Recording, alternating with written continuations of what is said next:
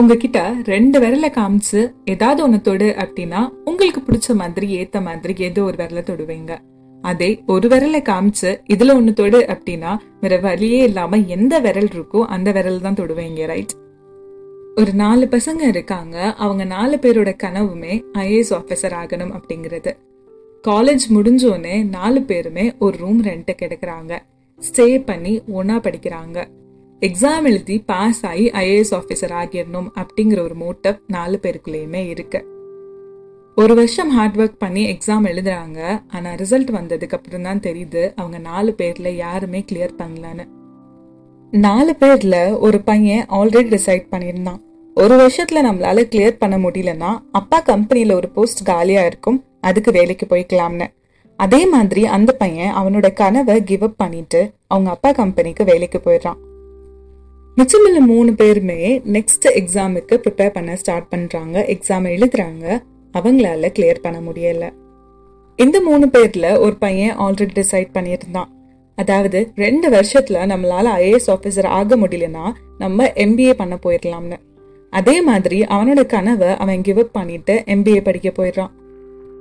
மிச்சமுள்ள ரெண்டு பேருமே திருப்பி ஒரு வருஷம் படிச்சு எக்ஸாம் எழுதுறாங்க. அதுலேயும் அவங்களால கிளியர் பண்ண முடியலை. இந்த ரெண்டு பேர்லேயுமே ஒரு பையன் ஆல்ரெடி டிசைட் பண்ணியிருந்தான்.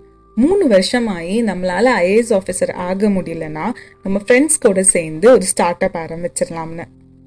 ஸோ அவனும் அவனோட கனவை கிவ் அப் பண்ணிட்டு போயிட்டான்.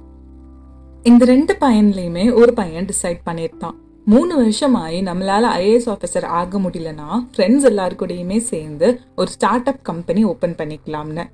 அதே மாதிரி இந்த தடவை எக்ஸாம் கிளியர் பண்ணாதனால அவனோட ட்ரீமை அவன் குவிட் பண்ணிட்டு ஒரு ஸ்டார்ட் அப் ஓப்பன் பண்ண போயிட்டான். ரிமைனிங் உள்ள ஒரு பையன் மட்டும் படிச்சு படிச்சு எக்ஸாம் எழுதுறான். நெக்ஸ்ட் அட்டம்ப்ட்லேயும் ஃபெயில் ஆகிறான் அடுத்த அட்டம்ப்டில் அவன் பாஸ் ஆயிடுறான். இப்போ உங்க எல்லாரோட மைண்ட்லயுமே ஒரு விஷயம் ஓடும். நாலாவது உள்ள பையன் நிறைய ஹார்ட் ஒர்க் பண்ணி கிவ் அப் பண்ணாதனால தான் அவனால பாஸ் ஆக முடிஞ்சிச்சு அப்படின்னு. விச் இஸ் கரெக்ட் அவனோட ட்ரீம்ல அவன் கிவ் அப் பண்ணல. ஹண்ட்ரட் பர்சன்ட் எஃபர்ட்ஸ் போட்டுட்டே இருந்தான். ஒரு நாள் அவனால அது சக்சீட் ஆக முடிஞ்சிச்சு. இங்க கொஸ்டின் மித்த மூணு பேரும் ஏன் கிவ் அப் பண்ணாங்க? இந்த பையன் ஏன் கிவ் அப் பண்ணல அப்படிங்கிறது தான். மித்த மூணு பேருமே எக்ஸாம் எழுதி முடிச்சு ஃபெயில் ஆனதுக்கு அப்புறம் தான் கிவ் அப் பண்ணாங்க அப்படின்னு நினைச்சிட்டு இருந்தீங்கன்னா அது தப்பு. அவங்க அவங்களோட ட்ரீம் ஐஏஎஸ் ஆகணும் அப்படிங்கறத பிளான் ஏ வச்சிருந்தாங்க. பிளான் பியில் எம்பிஏ பண்ணணும். ஸ்டார்ட் அப் ஓப்பன் பண்ணோம் அப்பாவோட கம்பெனியில் வேலை இருக்கு. பிளான் ஏ ஒர்க் அவுட் ஆகாட்டி பிளான் பி இருக்கு அப்படிங்கிற மைண்ட் செட் அவங்களுக்கு இந்த ப்ராசஸ்க்குள்ள நுழையறதுக்கு முன்னாடியே செட் ஆகிருச்சு அதனால தான் அவங்க பிளான் ஏக்கு ஹண்ட்ரட் பர்சன்ட் எஃபர்ட்ஸ் போடலை. கிவ் அப் பண்ணிடுறது அவங்களுக்கு ஒரு ஈஸியான ஆப்ஷனாக போயிடுச்சு. ஏன்னா அதான் பிளான் பி இருக்குல்ல. பட் நாலாவது உள்ள பையன் பிளான் ஏ பிளான் பி அந்த மாதிரி எதுவுமே வச்சுக்கல. தன்னோட ட்ரீம்ஸ் அதை மட்டும்தான் வச்சுக்கிட்டான். சிம்பிளா சொல்லணும்னா ஒரு நாள் உங்க கையில ஐம்பது ரூபாய் இருக்கு. நீங்க ஆபீஸ்க்கு போகணும் அப்படின்னு நினைக்கிறீங்க. டெய்லி பஸ்ல தான் போவீங்க. பஸ் மிஸ் ஆனா கூட பரவாயில்லப்பா. இன்னைக்கு கேப்ல போயிடலாம் அப்படிங்கிற மைண்ட் செட் உங்களுக்குள்ள வந்துருச்சுன்னா நீங்க அன்னைக்கு கண்டிப்பா அந்த பஸ்ஸை பிடிக்க மாட்டீங்க.